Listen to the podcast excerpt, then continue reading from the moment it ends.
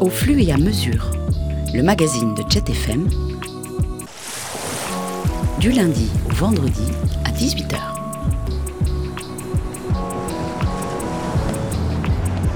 Mercredi, débats et conférences publiques organisées par les partenaires de Jet. Il faut vivre et il faut penser intensément notre époque, la construire et ne pas avoir peur. Et nous ne serons jamais, mais jamais trop en avance. Bonjour à toutes et à tous et bienvenue dans Au flux et à mesure. Aujourd'hui, on écoute le centième épisode de l'émission Marie la nuit, initialement diffusée sur la radio Station Station. Pendant une heure, Marie Descures nous fera découvrir le travail de Franck de Kengo, organisateur des rencontres internationales des pratiques brutes de la musique, dans le cadre du festival Sonic Protest. Nous entendrons aussi la voix de Sonia Soraya, artiste pour les siestes sonores en institut médico-éducatif avec le programme Art Lab. Toujours dans Marie la nuit, nous pousserons ensuite les portes de Main d'œuvre, un lieu de création et de diffusion artistique basé à Saint-Ouen. Nous y retrouverons Thomas Suir, le chanteur du groupe Infecticide, Christophe Lullier, guitariste de ce trio et rédacteur en chef du journal Le Papotin, Claire Ottaway, journaliste, et enfin Alejandro Van Sant Escobar, artiste intervenant pour Brut Pop et chercheur en pratiques pédagogiques inclusives. Bonne écoute sur Jet.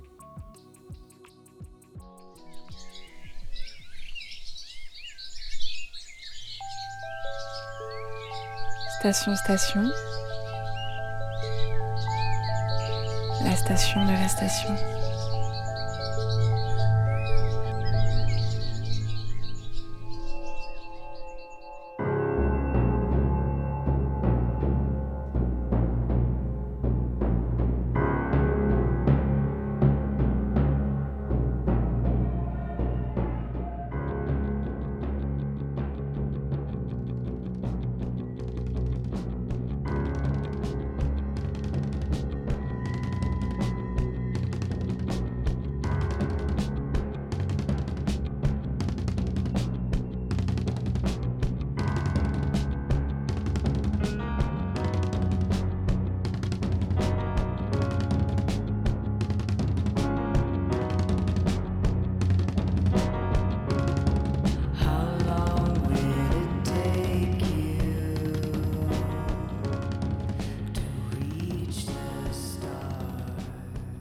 Bonjour à toutes et à tous, vous écoutez à présent Marie la nuit sur Station Station. 100 épisodes, déjà, ont été produits et diffusés pour cette émission Marie la nuit qui se déploie sur les ondes stationnaires depuis septembre 2017. 100 numéros consacrés aux musiques alternatives, expérimentales, émergentes, curieuses, aux musiques aimées nuit et jour. 100 émissions faites avec les moyens du bord, l'énergie de l'amour de la radio et l'envie toujours si présente de faire découvrir. Pour ce numéro anniversaire, Fanny, productrice de Concha 3000, et Nicolas, producteur de Radio Maintenant, deux autres émissions de radio stationnaire, se sont alliés à moi pour réaliser ce numéro dédié aux pratiques brutes de la musique. Attention, ça commence. On a eu l'idée il y a six éditions de monter ces rencontres, deux journées de rencontres euh, qui sont un peu divisées en deux parties. Franck de Kango, co-organisateur du festival Sonic Protest avec Arnaud Rivière et organisateur des rencontres internationales des pratiques brutes de la musique. Une première partie donc en journée à partir de 9h du matin jusqu'à 18h, 18h30 en entrée libre et là c'est des discussions, échanges, témoignages, ateliers, performances, autour d'une thématique assez élargie, euh, autour de la création faite avec ou par des personnes en situation de handicap. Euh, on s'était rendu compte, en fait, euh, quand on a monté le projet Les Radio Tisto avec l'hôpital de jour d'Antony en 2013, on s'est rendu compte qu'en fait, il y avait. Euh, bah déjà, c'était un projet qui était très excitant, très nouveau pour nous. Et euh, on s'est euh, vite rendu compte qu'il y avait plein d'autres initiatives, en fait, du même genre, comme Brut Pop, comme le collectif Astérotypie, des, groupes, donc ça c'est pour la France, mais des groupes en, Belgique aussi, Wild Classical Music Ensemble, en Argentine bien entendu, avec les Reynolds, le travail d'Alan Curtis. Donc on s'est dit qu'il y avait quelque chose à faire, quoi, essayer de se réunir tous ensemble et commencer à discuter de ce qu'on faisait, présenter ce qu'on faisait. Dans un premier temps, il y avait beaucoup de présentations de projets. Et puis aussi après, développer des thématiques donner la parole euh, aux personnes qui n'ont jamais la parole. Donc dès le départ, l'idée c'était pas de parler des personnes euh, sans elles, enfin à leur place, mais de, de, faire tout ensemble. Donc il y a toujours eu euh, des jeunes d'institutions, des, adhérents de groupes d'entraide mutuelle, des, voilà, les, personnes directement concernées ont tout de suite toujours eu la parole très tôt dans le projet. Là, c'est la, sixième édition euh, de, ces rencontres et euh, je crois que c'est une année assez, enfin c'est une édition assez décisive parce que euh, il y avait vraiment du monde dès le matin, ce qui n'est pas évident hein, de faire venir du, public à 9h du matin pour écouter les gens parler, pour prendre la parole en semaine, puisque c'est vendredi et samedi, donc on commence le vendredi. Euh, et, là, je crois que cette année, c'était vraiment euh, bien, euh, bien rempli tout le temps. Quoi. Quand les gens parlaient, il y avait du monde en face. justement, pour ces sixième rencontres, donc, qui avaient lieu les 25 et 26 mars à main-d'œuvre, à Saint-Ouen, c'est l'angle de l'espace qui a été choisi, à savoir comment le choix des espaces influence, transforme et situe nos pratiques de l'expérimentation. Pourquoi est-ce que vous avez fait ce choix? Bah, en fait, on essaie de donner euh, une thématique euh, générale aux deux journées, mais on fait une thématique qui est le plus large possible pour pouvoir vraiment euh, balayer plein, de, plein de sujets, pour essayer d'ouvrir un maximum. Donc, on va dire que la thématique première, il y a eu tout un, tout un sujet sur les espaces, mais la thématique première, c'était d'où, enfin, où et d'où nous intervenons. Réflexion sur la situation des pratiques d'accompagnement.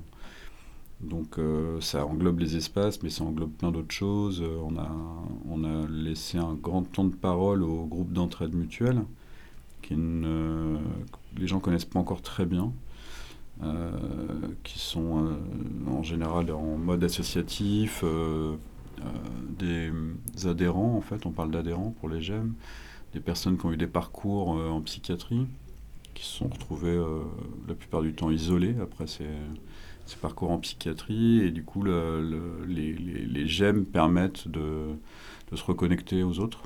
Donc ils se retrouvent euh, euh, dans des locaux, en association, ils organisent, enfin soit ils organisent des, activités ensemble, soit c'est aussi de l'aide pour la vie euh, quotidienne, des histoires, enfin des papiers administratifs, etc., le logement. Donc ça, c'était aussi un, c'est aussi une histoire d'espace, mais ça a été aussi un, bon temps, ça c'était le samedi après-midi. Et euh, bah on, a, on essaie de trouver voilà, comme ça des thématiques qui peuvent euh, ouvrir. En fait, c'est en fonction des, choses, des livres qu'on lit, des gens qu'on rencontre. Euh, on essaie de lier tout ça et pour arriver sur une thématique assez qui déborde beaucoup.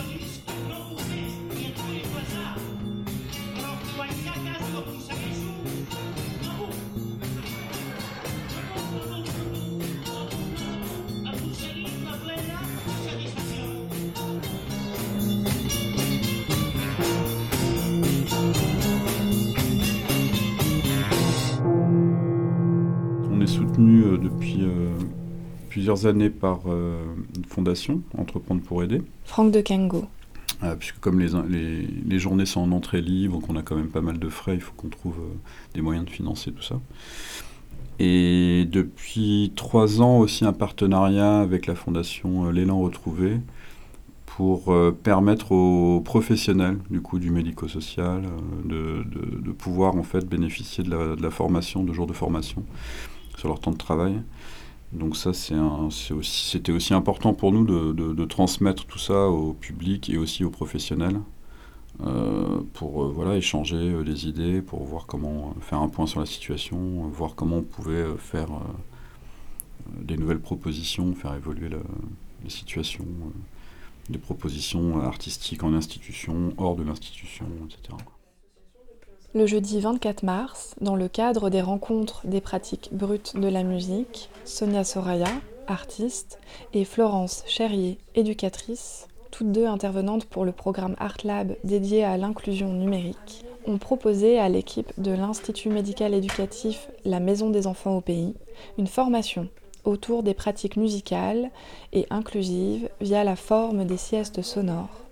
Ce temps de recherche collective propose des solutions simples, peu coûteuses et accessibles pour créer un environnement immersif pour les jeunes autistes en institution, stimuler les sens, favoriser la détente et la rêverie. Euh, par, en gros, de la pratique euh, musicale et sonore. Les différentes choses que je vais montrer peuvent finalement servir à différentes choses. C'est-à-dire que si on peut proposer des sièges sonores, c'est aussi des instruments. Les mêmes instruments vont aussi servir pour de la pratique musicale avec les jeunes. Sonia Soraya. C'est différentes manières euh, de pouvoir travailler ensemble, expérimenter ensemble et proposer des cadres différents avec finalement les mêmes euh, outils.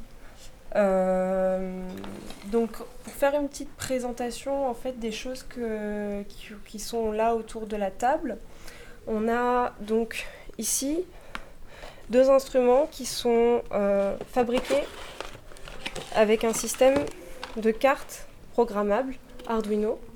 L'idée ici c'est de dans les deux instruments c'est le même système et l'idée c'est vraiment de proposer des manières de fabriquer qui sont extrêmement peu chères, euh, du coup reproductibles, et euh, avec la possibilité de pouvoir fonctionner sur des batteries pour pouvoir euh, jouer en extérieur, si on le souhaite. Voilà. On a aussi la possibilité de passer par des applications. Alors je sais qu'il y en a certains d'entre vous qui ont suivi la formation qu'avait donnée Antoine sur les pratiques musicales. voilà.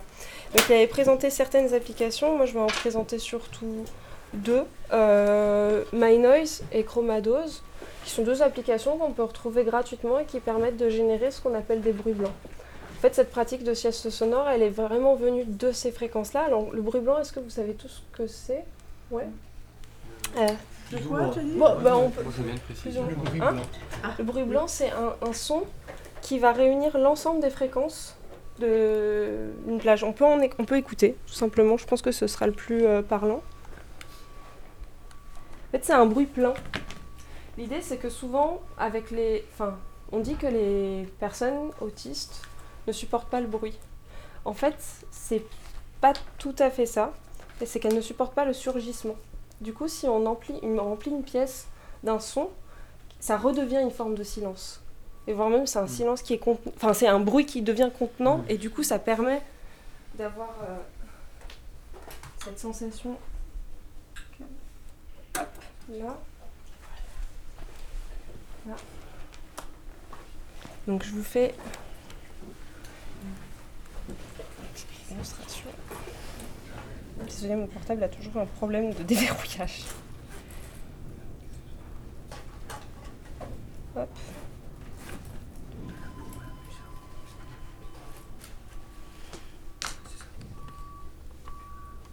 Est-ce que je me suis branchée sur le bon câble? Si, c'est bon.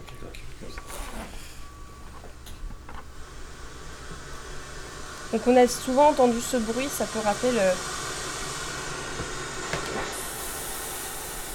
les neiges de la, neige de la télévision ou des radios, justement, je sais plus, euh, on avait comparé euh, tout à l'heure, euh, Marie, entre deux stations de radio, c'est un peu ces sons-là. Et donc ce genre d'application permettent de faire varier différentes plages de bruit, du coup qui ne vont pas tous être blancs, parce que le blanc c'est vraiment quand on a l'entièreté euh, du son dès qu'on varie ça va être des bruits roses des bruits euh, enfin il existe toute une déclinaison avec lesquelles on peut jouer Hop. C'est l'application euh, My Noise Ça, c'est Chromadose. Chromadose. Voilà. C'est un genre de écrit hein, C-R-O-M-A-D-O-Z-E.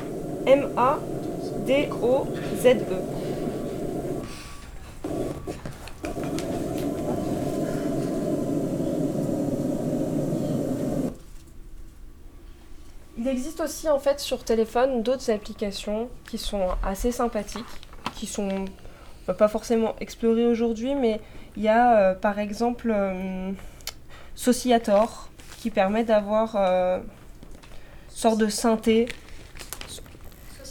Voilà. Avec lequel on peut jouer en déplaçant son doigt et qu'on peut régler. Sociator, ça s'écrit S-O-S-A-U-C-I-2-L-A-T-O-R. Donc ça, c'est un type d'application. En fait, l'idée, c'est vraiment de trouver des moyens de produire sans avoir forcément à investir dans des instruments. On a aussi, par exemple, euh, s'appelle.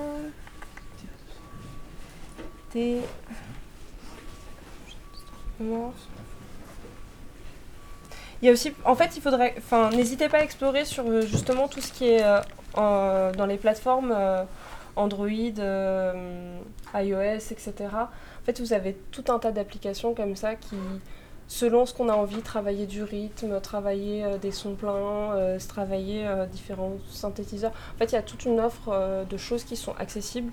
Et ce qui est assez intéressant, c'est que ça peut du coup permettre aussi aux jeunes de, les installer sur leur propre, pour ceux qui se servent de ce type de choses, de se les installer et de pouvoir continuer les pratiques chez elles. Euh, du coup, dans ces instruments, en fait, cet instrument-là, c'est euh, en gros trois oscillateurs qu'on va pouvoir mélanger ensemble et programmer en fonction du système de diffusion qu'on va avoir. L'idée, c'est de rester dans des fréquences qui vont être assez graves. Ça va permettre de faire des nappes. Hop, donc là, la boîte. Et donc là, vous voyez ces oscillateurs, là je viens de tous les éteindre. Donc si je n'en mets qu'un seul, et en fait la programmation fait que on peut justement décider de ne travailler que sur une certaine plage de fréquence. Si on avait un haut-parleur qui était plus petit, on risquerait de ne pas entendre. D'ailleurs, vous l'entendez quand, à un certain moment, là, je perds presque le son. Si j'avais eu un sub, donc un haut-parleur qui est plus adapté euh, dans les fréquences graves, j'aurais pu avoir plus de, de, variations. Donc ce qui est intéressant avec ce type de carte, c'est que justement on va pouvoir venir jouer dans le programme pour réadapter euh, notre, euh, notre instrument à, à, notre système de diffusion. Donc là... Ouais. Et en fait, les deux viennent rentrer en oscillation ensemble.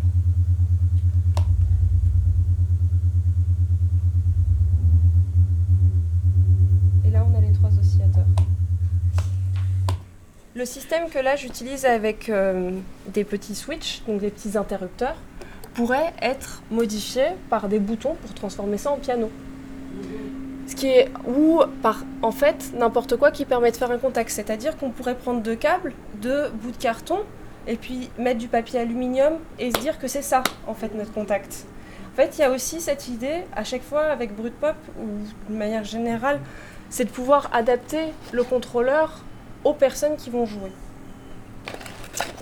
Et donc, il ne faut pas hésiter à être euh, farfelu quelque part euh, dans ses idées, de euh, se dire que bah, ce switch-là, qui est un composant acheté en commerce, ça pourrait être aussi quelque chose que nous, on fabrique avec un énorme manche à balai et qu'on vient complètement modifier, transformer pour que ben on, on est comment dire le corps en fait s'implique différemment dans la manière de jouer et puis aussi que ça puisse s'adapter en fonction bah, justement des différents handicaps, des différentes personnes qui vont les prendre en main.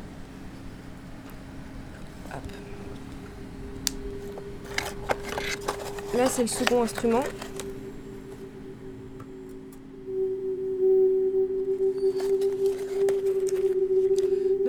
Donc ça, c'est un instrument. Vous voyez, j'ai un petit réglage là qui me permet de faire varier les fréquences, de faire varier en fait la sensibilité du capteur qui est ici, qui est un capteur de lumière en réalité. Donc selon la luminosité qui est dans la salle, on peut jouer soit avec la lumière, soit avec ses mains, et sans avoir besoin forcément d'avoir une interaction euh, de type assez fine, de motricité fine avec l'instrument. Pourquoi est-ce que je suis partie sur ces deux instruments-là, en tout cas pour cette formation et dans cette idée de sieste sonore C'est que les deux viennent se compléter. En gros, si on envoie sur une enceinte le même type de fréquence, par exemple que des sons euh, graves, ben, en fait, ils vont finir par se manger l'un l'autre et finalement, on n'entend plus l'action. Celui-ci va donc générer des sons plutôt aigus, celui-ci des sons plutôt graves. L'idée, évidemment, dans une sieste sonore, c'est de ne pas monter trop haut dans les aigus.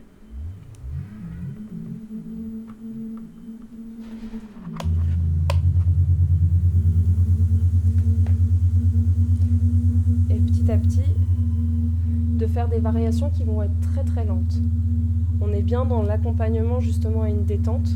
Donc en fait, l'idée c'est vraiment de venir poser un environnement sonore qui accompagne vers cette détente.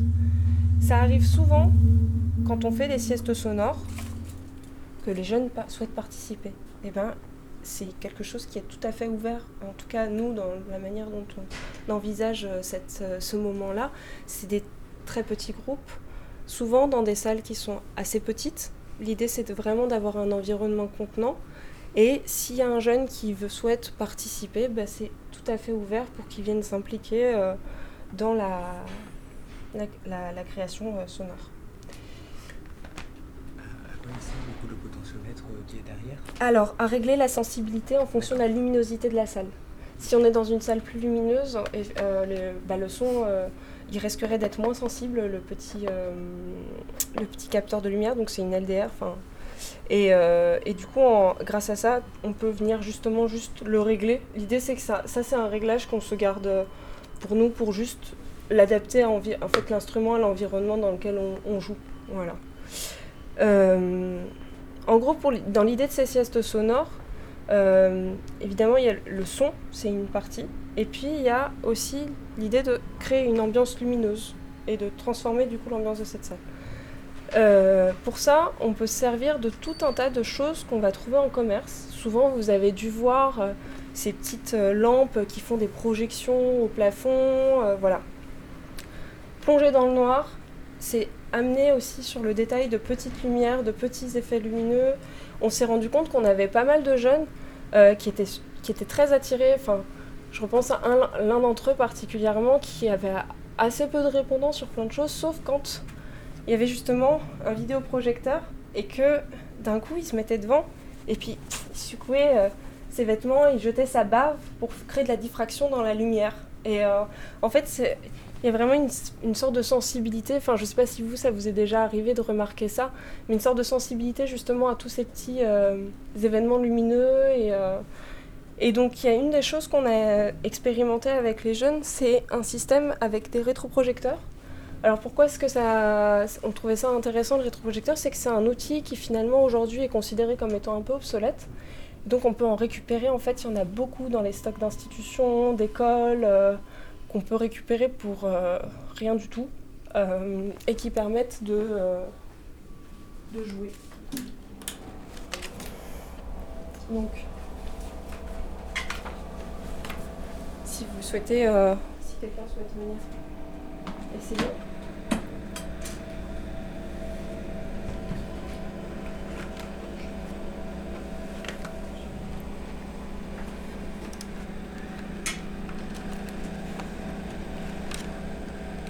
Alors, le principe est assez simple. C'est de mélanger en gros différentes euh, matière. Donc ça va être euh, de l'huile de tournesol, par exemple, du liquide vaisselle, des encres. Et en fait, de venir jouer, je, on sert pas mal de pipettes. Ça, c'est des pipettes qui sont souvent vendues avec tout ce qui est outils Montessori, etc. Ça permet justement de pouvoir être accessible à différents types de motricité et de venir jouer. Alors après, ça c'est une manière, soit on joue avec la pipette, soit on peut directement prendre les, euh, les petits pots et venir balancer des choses. Et en fait, tout simplement expérimenter avec euh, les différents jeunes euh, jeux.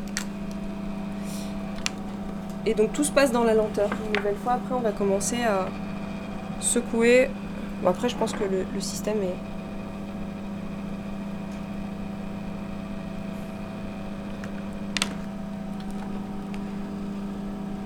assez basique. Et donc c'est vraiment dans l'observation. Donc là, on a le réglage de, hop, de netteté. Et donc après, c'est tout simplement de jouer et euh, de la participation euh, de chacun euh, et la faisant. En fait, pour ce type de... Je l'éteins, mais je, vous laisse... euh, ça, avec ce système-là, on s'est rendu compte qu'il y avait des jeunes, notamment ceux qui avaient une certaine tendance à un enfermement assez fort sur eux-mêmes, qui trouvaient justement la place dans ces moments qui sont dans une lenteur et dans, dans, oui, dans une forme aussi de, silence, parce qu'on peut soit jouer avec le son, soit consacrer toute une séance juste à ce système-là. Euh, ça leur permettait d'avoir un moyen d'expression euh, et d'expérimentation qui leur convenait. Euh, après, c'est vrai qu'il y a toute une gestion quand même à, prendre en compte, c'est-à-dire que souvent, il y a une forme d'enthousiasme aussi à pouvoir mettre les choses, donc c'est bien de préparer différents bacs pour pouvoir vider derrière les encres, de pouvoir, pour- en fait, gérer au fur et à mesure euh, bah, la- le contenant euh, de toutes, euh, toutes ces, de toutes les enfin, encres, etc. Ce que je vous propose, c'est que pendant un certain temps, il y a une période d'expérimentation libre entre les deux systèmes. Va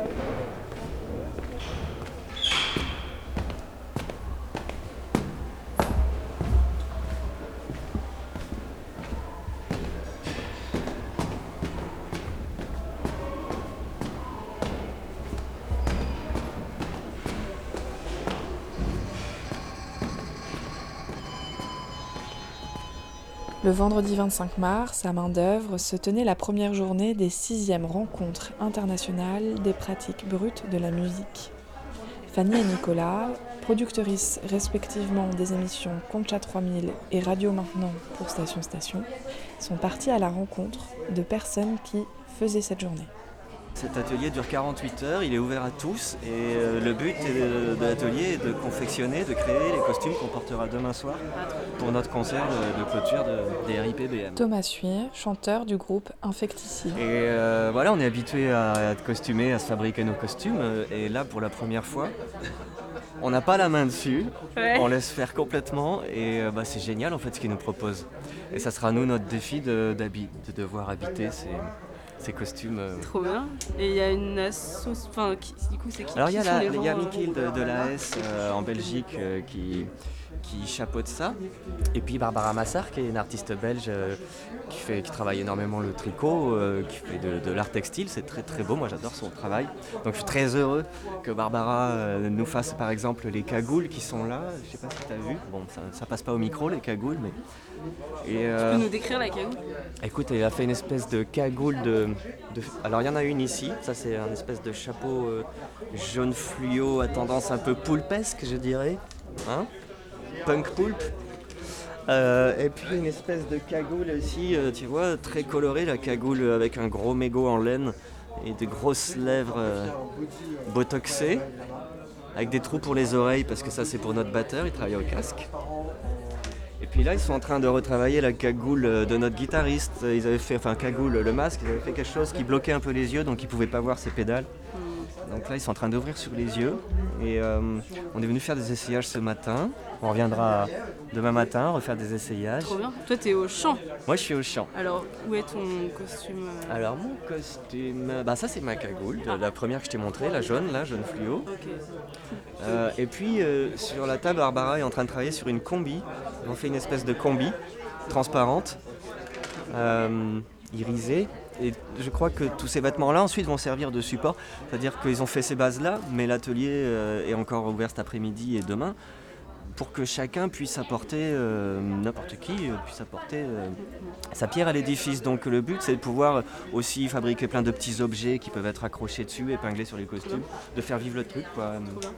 Et t'as écouté un peu des choses des rencontres ou Bah non, je viens juste de, d'arriver. de sortir des essayages Ah et c'était euh, la dernière, juste la 3000, chanson. Everywhere I Go euh, sur le, au- là au papotin, hein c'était magnifique. Ouais, j'ai presque pleuré moi, franchement, Ah ouais. j'étais un peu. Ouais, c'était un- très émouvant. C'était hyper beaucoup. émouvant, ouais. Et les réunions du papotin, euh, j'y vais parfois et euh, j'encourage n'importe qui à y aller parce que c'est vraiment euh, fa- fascinant, c'est fabuleux.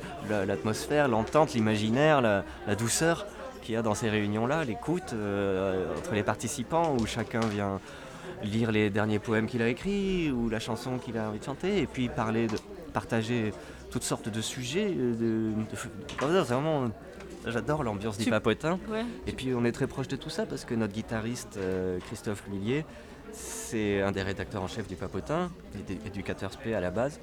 Et puis c'est aussi lui qui a, qui, qui a créé le groupe Astéréotypie, donc euh, où tous les chanteurs sont autistes, écrivent leurs textes. Et... Donc euh, euh, ouais, bah, à plein d'égards, euh, on est heureux de se retrouver ici parce que ça réunit beaucoup de choses qu'on aime. En l'occurrence, nous directement la passion du costume, mais euh, mais aussi le, le fait d'ouvrir ça à tout le monde, de, de pouvoir prendre les imaginaires de chacun et en faire une grosse boule d'imaginaire, tu vois.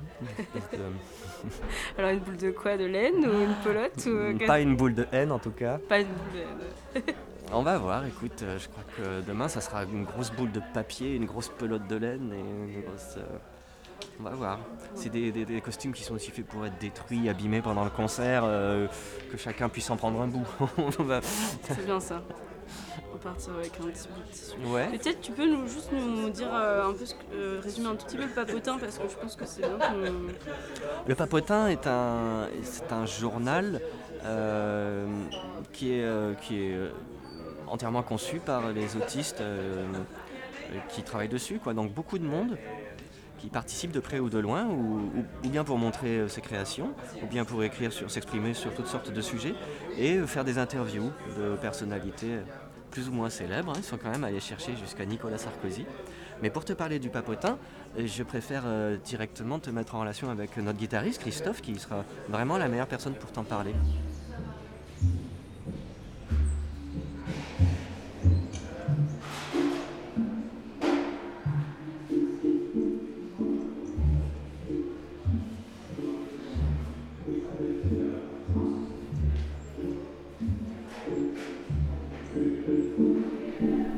Bobine de fil, une machine à tricoter, un personnage cagoulé qui déambule dans un espace-temps non identifié,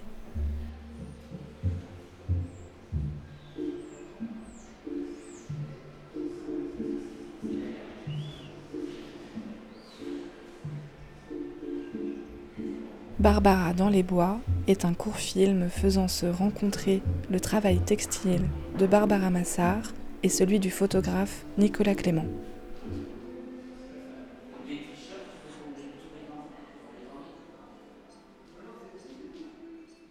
Le papotin, donc ça a été créé il y a une trentaine d'années, un peu plus Voilà. maintenant, euh, en 89 je crois. Christophe Lhuillier, rédacteur en chef au Papotin, et Claire Otaoué, journaliste. À l'initiative de certains professionnels d'un hôpital de jour euh, à, à- à Antony. Ouais.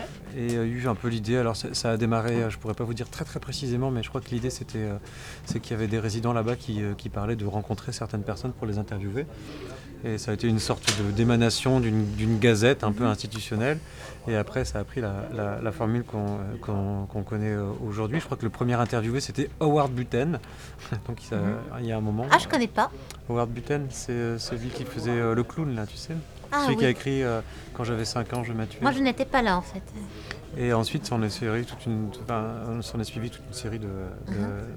de, de- de personnalités euh, allant jusqu'à euh, jusqu'à Chirac pendant son mandat. Donc ça, ça allait assez loin. Donc il y a eu, il y a eu pas mal d'abonnés aussi. Euh, Ça, ça a grandi, ça a grandi. Et maintenant, ça existe toujours. Ça reprend un peu en quelque sorte. Euh, on est, euh, il y a une- à peu près, je crois que c'est 12 institutions partenaires dans l'Île-de-France. C'est plus du tout que l'hôpital de jour d'Antony. Et, effectivement, ça fait la troisième année de suite qu'on vient aux rencontres des pratiques brutes de la musique, où on va laisser un petit peu ces journalistes singuliers euh, poser des questions euh, aux invités. Alors on a, tout type d'invités, c'est évidemment axé sur la culture. euh, ça peut être avec le partenariat qu'on a avec le Théâtre du Rond-Point, ça peut être des artistes un peu ciblés comme ici, ça peut être aussi des partenariats avec la Maison des Métallos, et on a aussi des grands, des grands, on va dire des, des grandes stars du PAF, parce qu'on a quand même dans nos journalistes des gros gros fans de télé qui peuvent, qui peuvent absolument commenter la moindre émission de n'importe quel présentateur, même avant qu'il soit né. Donc c'est, euh, ça, ça donne toujours des interviews euh, assez, euh, assez prestigieuses. J'imagine, là, j'imagine voilà. C'est un bon concept. Vous faites ça à quelle fréquence? Enfin, Vous êtes quoi? Vous êtes un groupe de combien de personnes et, après, vous rédigez, vous rédigez les interviews On, a, on, est, on, est une, on est une quarantaine, on se voit tous les mercredis et des Ouais. fois on fait des trucs extra. Là on a, on a même un projet d'émission de télé en réalité, donc euh, on va être obligé de faire que des extras. Mais euh, normalement c'est, les comités c'est le mercredi matin. Euh, on se donne rendez-vous. euh, quand Christophe a fini. tu, as, tu, as, tu, tu veux. Tu, Je tu vais peux- pas, tu sans peux vous tout- couper la parole, Non, euh, le Papotin, c'est un journal euh, auquel on participe en apportant les textes. Il y a plein d'interviews, Voilà. c'est tout. Tu peux peut-être dire qui t'a interviewé depuis. Ça fait combien de temps que tu es au papotin toi? Ça fait 4 ans que je suis là, ça fait 4 ans que je viens d'à peine arriver. Enfin 5. Et t'as interviewé. Après l'arrivée du Covid, euh, horrible, c'était difficile. euh, où j'attendais que j'attendais de voir euh, pour que pour qu'on espère ce qui va se passer pour nous. Et en tant que journaliste, t'as interviewé qui?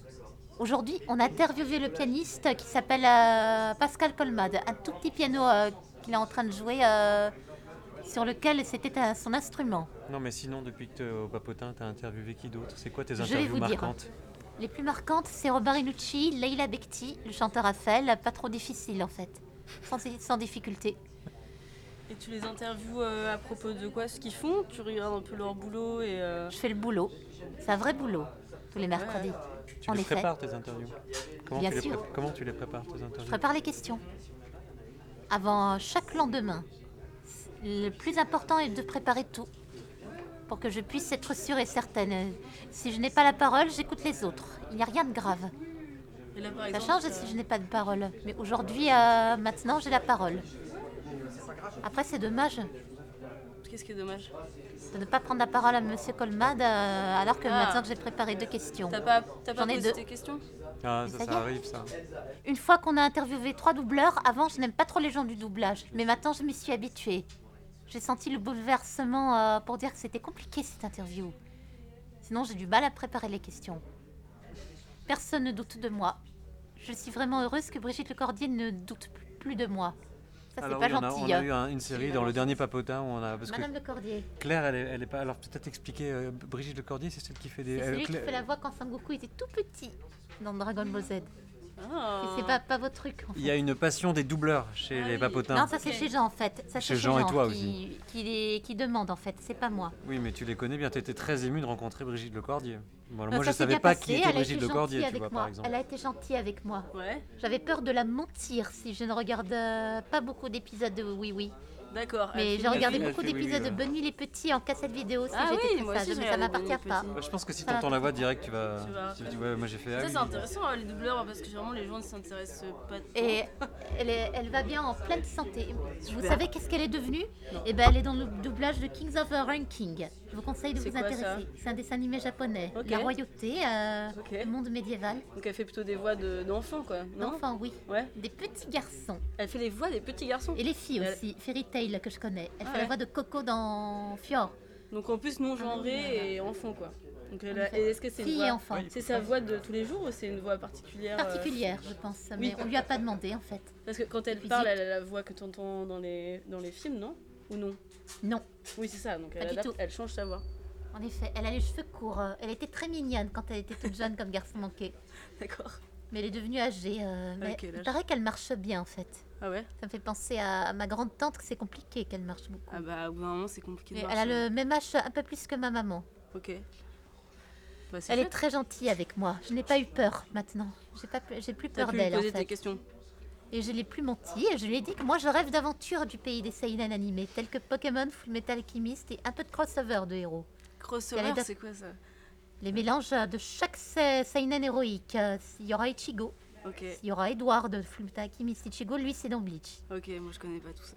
Qui a-t-il d'autre c'est chaud. Alors le Ouais. fi, je crois pas si je mets le fi dans One Piece. Ah, Claire, Claire, on peut dire que Je suis culturiste. assez rapidement. euh, Madame de Cordier, elle était Elle est très culturiste. contente que je suis devenue culturiste pour que je puisse vous aider en fait. Mais Claire, c'est vrai que ça vire ra- assez rapidement au name dropping et moi, j'avoue que ça Et me je lui ai fascine montré assez. le que je suis, que je m'appelle Raina. D'accord.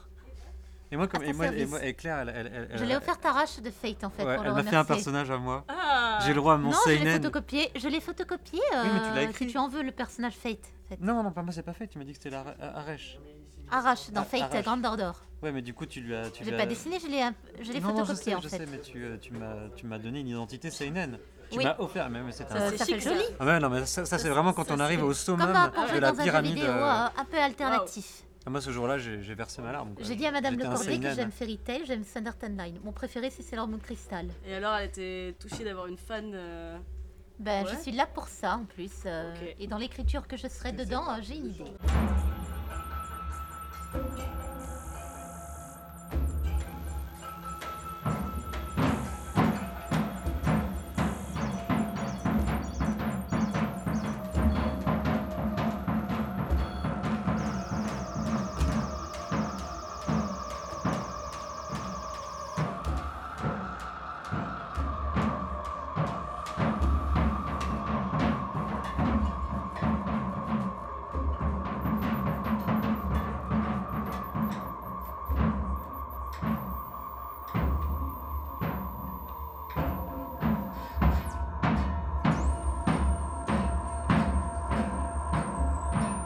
Le concert, euh, c'était une, un- une restitution d'un atelier de musique ou de son, que je crois qui a lieu dans un hôpital psychiatrique au Havre.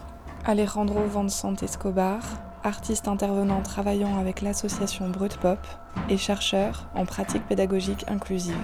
C'est intéressant en fait de voir euh, beaucoup de types euh, un peu de- d'instruments et d'interfaces qui sont un peu euh, connectés à un peu cet écosystème de musique expérimentale, euh, outils ou instruments pour faire de la musique un peu DIY et comment ça c'est en lien avec l'accès, euh, l'accessibilité à la pratique musicale, à, l'expression euh, créative avec le son. bah, dans lequel du coup on travaille avec Brut Pop et que c'est un peu un, des sujets de, de toute cette conférence. Et que donc c'est intéressant de voir des gens qui viennent de différents endroits qui ouais, pensent autour de faire du son, faire de la musique ensemble euh, de manière similaire, mais chacun avec des approches différentes. Il y a des outils différents, mais ils avaient des, des boîtes de Brutop ou pas? Je me suis demandé, me suis posé la question. Les trucs en bois, là, les caisses en bois, c'était des. Bah, en vrai, j'ai- j'ai pas regardé de près, mais euh, de, de là où on était, enfin, je voyais qu'il y avait. Déjà, il y avait pas mal de pédales de guitare par lesquelles passaient plein de choses qui n'étaient pas des guitares.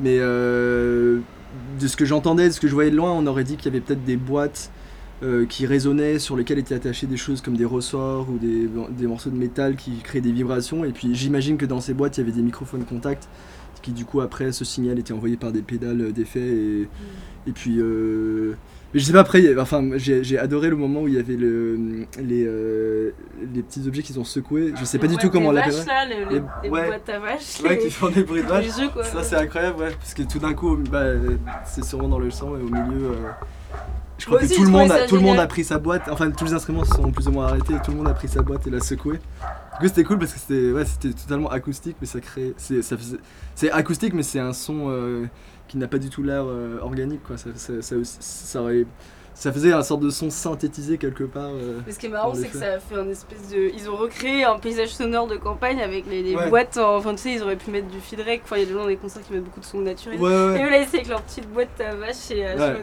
c'était vraiment bien.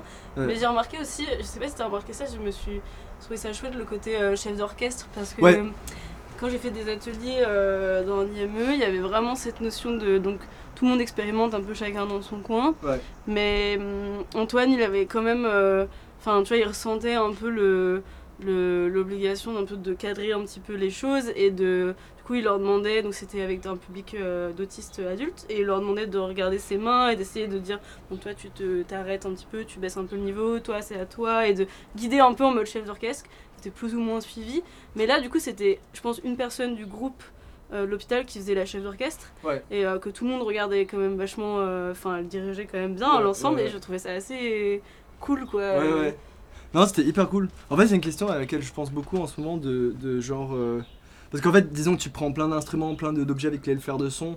euh, globalement, bah, en fonction, tu peux trouver des manières pour produire du son. Mais après, il y a un peu cette question de genre comment t'organises ça dans le temps pour créer quelque chose qui, qui évolue, qui a une structure ou quelque Ouais. chose. Et euh, ouais, en fait, il y a plein d'approches, tu vois. dans- donc, peut-être dans la musique classique, bah, tu as une partition et un chef d'orchestre qui, qui, en fait, euh, dirige d'une manière assez euh, conventionnée, euh, que tout le monde sait comment interpréter. Mais après, effectivement, exemple, avec Brut Pop, Antoine, il a développé différentes approches. Je sais qu'il développe un outil avec des lumières de différentes couleurs. Je sais- enfin, Mais par exemple, là, dans, dans- j'y pense beaucoup avec des ateliers que je fais en ce moment, ou avec des personnes qui ne communiquent pas verbalement. Donc ça crée un peu un challenge de, de comment communiquer ça. Et avec, avec un groupe, c'est intéressant parce que. Enfin, un des participants, il, communique pas verbalement, sauf quand il se met à chanter. En fait, il a une capacité. Tout d'un coup, il se lâche dans des sortes d'improvisations qui sont euh, hyper structurées d'une manière similaire, mais chaque fois c'est différent, mais il y a un peu une cohérence où il commence avec un sorte de, scat un peu, il, prend le micro très proche de, vous, de sa bouche et fait une sorte de ta, avec du vent dans le micro très percussif. Après, il part un truc un peu entre genre opéra et chanson française, mais dans ça, il crée des sortes de arcs narratifs. Et lui, quelque part, il, il a presque le rôle de chef d'orchestre parce que j'ai l'impression que tout le monde, même si genre, on leur faisait un signe, genre ok, ralentit ou quoi, ça marche pas trop, mais ils entendent la structure que lui propose. Du coup, quand on improvise, même si c'est assez freestyle, cette, cette structure est suivie quoi. Mm, mm, mm. Bah, comme là, il y a quelqu'un du groupe qui s'est un peu dégagé naturellement et qui a commencé à faire un peu le truc de chef d'orchestre. Ouais. Et que là, ça marchait hyper bien. Il la suivait vraiment. Elle Ouais. était comme ça, elle venait vers eux. Tu vu, elle se déplaçait aussi, elle était avec son poing. et- Ouais. et je sais pas, je trouve ça, je trouve ça assez intéressant. Mais. euh, même, c'est- ouais, je- mais après j'ai pas fait beaucoup d'ateliers avec des publics euh, handicapés, mais juste le, avec les autistes et aussi la fois à la radio. À un moment on a fait un temps euh, pause et puis on a fait un temps où on fait un conducteur, on construit un conducteur euh, ensemble pour quand même il y ait une structuration. Ouais. Ça marchait pas vraiment, tu vois, c'était pas vraiment suivi parce que euh, ça marchait. Et du coup je me suis demandé est-ce que ça sert aussi de, de structurer, euh, est-ce que c'est pas, est-ce que c'est utile, pas utile, euh, pff, Ouais. je sais pas. Ouais, je pense, ouais, je pense que ça dépend vraiment du contexte. Mais en fait, ce que ouais, bah, par exemple, justement, ce que tu dis là, ça me fait penser à vraiment la raison que, par exemple, les rencontres qu'il y a là, je trouve hyper intéressantes. C'est qu'en fait, euh, on est en train de parler de questions liées à- au handicap, à la psychiatrie, à, à- à l'accessibilité, à l'inclusion, mais en même temps, on est dans un contexte de festival de musique expérimentale. Et en fait, tu te rends compte que finalement, en fait, ces questions sont hyper croisées et mais ça brouille un peu la piste parce que ces questions de genre comment tu structures la musique, comment tu écris une partition, bah, c'est une question que tu te poses grave dans la musique tu expérimentale. pètes les conventions euh, de la musique. Ouais, voilà, et en fait, t'es là. euh, en fait, cette question que tu poses, c'est une très bonne question, mais ça s'applique pas juste si tu travailles avec euh, des personnes autistes ou des personnes euh, qui, euh, qui sont, euh, tu- vois, aveugles, tu vois, qui, qui, qui reçoivent de l'information et qui com- comprennent l'information de manière, on va dire, euh, enfin, juste pour raccourcir, mais un petit peu, genre, anormale. Euh, ça, c'est. Donc, ces questions se posent un peu partout, et c'est ça que je trouve finalement hyper cool de l'approche par exemple de cet événement c'est pas genre ok on a une manière de faire la musique et maintenant genre pour les autistes on va faire un autre truc c'est plus genre bah en fait on est tous en train de penser à on, comprend tous la- le son la musique de différentes manières. On a tous différentes manières d'échanger de communiquer et quel quel moyen on peut se trouver. Tu vois donc là dans cet atelier clairement ils ont trouvé un moyen qui fonctionne pour eux de cette chef d'orchestre qui leur faisait un peu des gestes. J'ai l'impression pour encourager l'intensité et puis rebaisser. Et puis toi dans un autre contexte tu t'as dit bah ce geste là a pas fonctionné peut-être c'est un travail de recherche de voir bah, qu'est-ce qui pourrait euh, émerger, mais ouais. ça fait penser à cet éducateur, je sais pas si tu connais Fernand Deligny, mais qui a beaucoup travaillé avec des enfants autistes. Et demain, en fait, il y a un mec qui s'appelle Jacqueline qui présente le matin, qui en fait a, participé dans une, un genre des gros projets que Fernand Deligny a fait dans les Cévennes dans les années 70, je crois. Et lui, genre, il avait lu une phrase où il, il, il est, genre, dans une lettre qu'il a écrite, il disait genre, en fait, c'est genre nous on n'est pas là pour soigner euh, d'autres personnes, on est là pour être soigné par rapport à genre notre euh, manière de, de, se dire en fait euh, cette personne est genre un problème ou est anormal, tu vois. je pense c'est utile, enfin c'est pas que ça résout tout, mais je pense c'est utile de parfois genre, se renverser ce truc, pas dire genre je suis l'éducateur qui va genre travailler avec l'enfant handicapé, tu vois. Genre, mais plutôt dire genre en fait comment en fait cette personne clairement comprend l'information et la musique et le son très différents de moi comment est-ce que moi je peux trouver euh, d'autres manières moi aussi de penser le son qui font qu'on puisse travailler ensemble?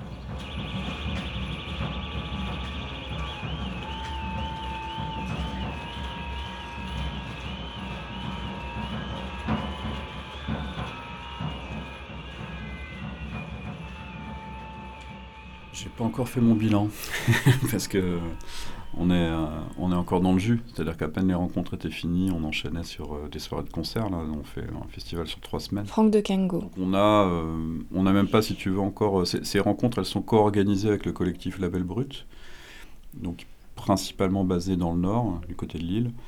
Euh, dont je fais partie, moi je suis dans les deux, hein, dans Sonic Protest et dans La Belle Brute. Et euh, par exemple, avec euh, les, amis de La Belle Brute, on n'a pas encore. Enfin, on s'est dit le soir même que c'était super, mais on n'a pas encore discuté de tout ça. là, j'ai l'impression que c'est plutôt positif comme bilan. J'ai l'impression que tout le monde s'y retrouvé. j'ai eu des avis positifs de l'atelier cuisine présenté par la Tram et le collectif Encore Heureux parce que c'est pas évident pour eux euh, d'avoir un lieu où ils puissent avoir accès à une cuisine, ils puissent travailler en amont. Euh, ils utilisent l'espace pendant pas mal de temps. Après, il faut qu'ils le libèrent parce qu'il y a le lieu qui fait lui-même à, manger le soir même. Enfin, il y a des contraintes, c'est assez, assez complexe. J'ai l'impression qu'ils étaient très contents de, de ces espaces. Et puis là, on avait vraiment ce qui n'était pas forcément le cas euh, à la parole errante, c'est-à-dire quand tu venais, euh, tu voyais qu'il se passait quelque chose au niveau de la cuisine, tu pouvais y participer tout de suite, alors qu'à la parole errante, c'était un petit peu excentré. Donc les gens n'ont peut-être pas forcément compris, si tu veux, que qu'il y avait un repas qui était préparé en, là, sur place, et euh, auquel tu pouvais participer. Puis ça témoigne de votre volonté de faire une porosité entre les pratiques, les espaces et tout ça? Oui, oui, oui, et puis il faut que les gens se rencontrent, quoi. C'est vraiment un lieu, on appelle ça les rencontres, c'est pas pour rien, c'est vraiment pour que.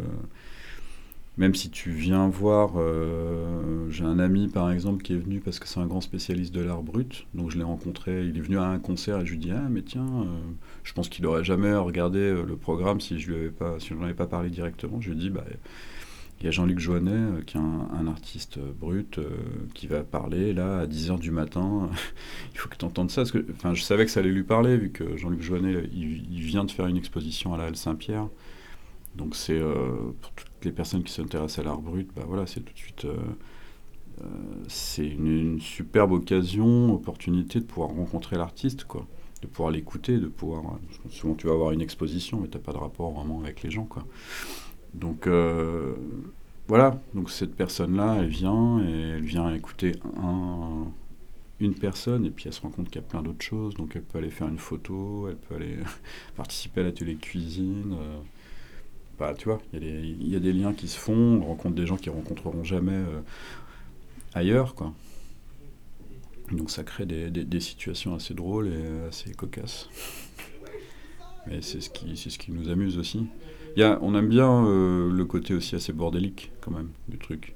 Assez ouvert et assez. Euh, on prépare les choses, mais on sait qu'il va se passer plein de, d'événements inattendus. Et c'est un peu ça qui est, excitant dans le projet aussi. Vous laissez les personnes qui y participent se saisir euh, en fait de, de, propositions et en faire ce qu'elles veulent? Complètement. Et, hum, et c'est vrai que voilà, il faut tout n'est pas balisé. Quoi. Quand tu rentres, tu débarques, euh, tu rentres dans l'espace pour aller écouter les tables rondes ou des agoras, et puis tu as plein de gens qui sont en train de cuisiner. Enfin, il y a un truc, euh, puis il y a un rideau avec une espèce de truc avec des gens qui attendent, qui prennent des photos, et puis qui commencent à coller des photos petit à petit sur le mur, qui habillent en fait. on est, on est assez sensible à cette histoire d'habillage qui rejoint un peu l'idée du festival Sonic Protest dans le sens où euh, on aime bien que les gens, quand ils viennent à Sonic Protest, se sentent à Sonic Protest avec l'esprit de Sonic Protest, qui est un esprit d'ouverture, même si on fait des propositions très radicales, pas que, hein, on fait, on fait de, de- des choses très différentes. Mais on, a quand même, on vient quand même de la, musique expérimentale et des choses euh, assez radicales, mais avec une forme d'ouverture, où c'est ouvert à tout le monde. Parce que ça joue sur l'émotion, pas sur un, un CV de collectionneur de musique euh, expérimentale. C'est, quelque chose qui, voilà, qui est souvent de l'ordre de la performance, du sensoriel, etc. Donc théoriquement, c'est accessible à tout le monde.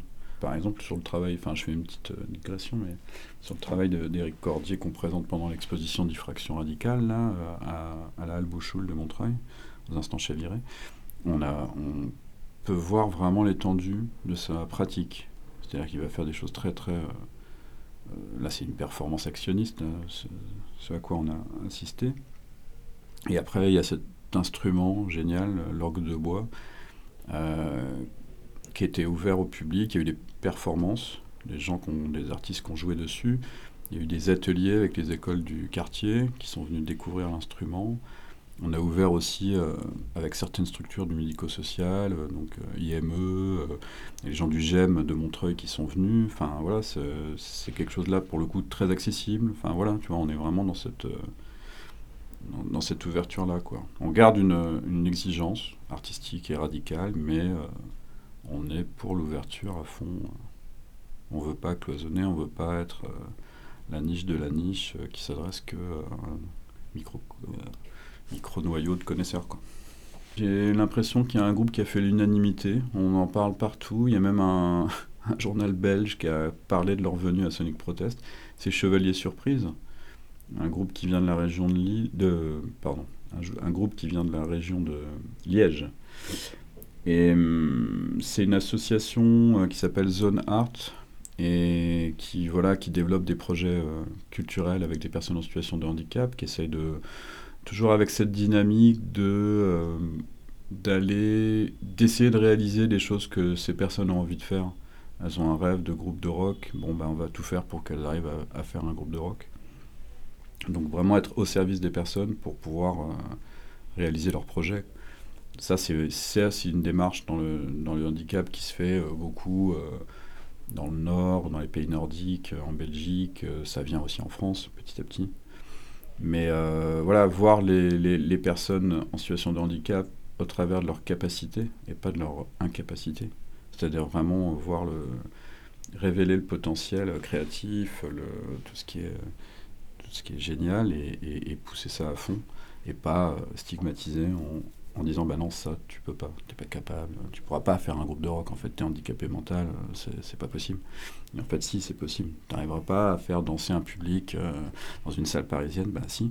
Ils ont mis le feu, c'était assez incroyable, ils viennent de sortir un album, il y a un tube dessus qui s'appelle Elle m'a quitté.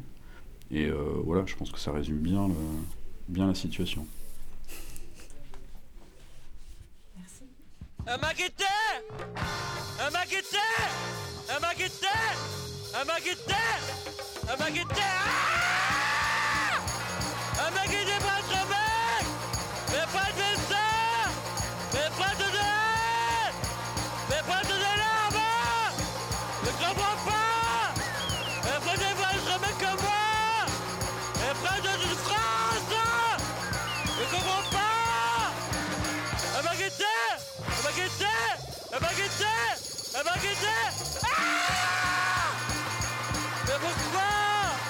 Je veux pas que tu vois un mec comme moi.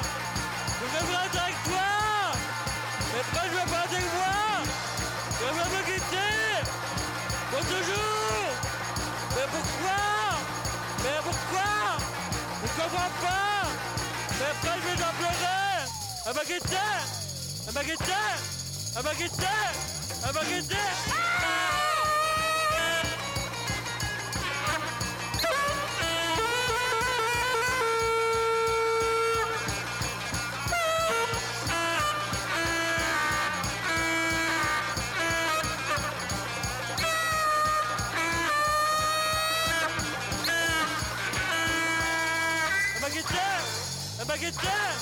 La baguette La baguette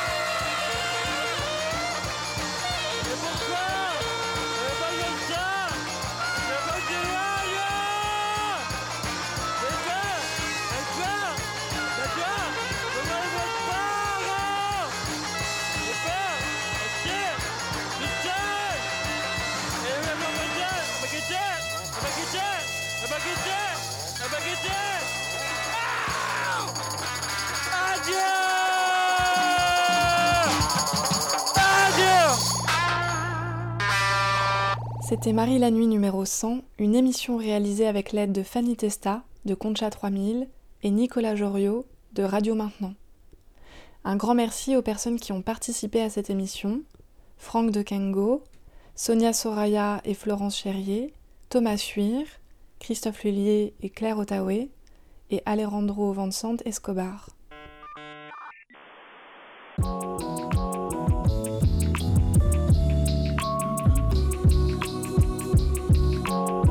Au flux et à mesure, le magazine de Jet FM, du lundi au vendredi à 18h.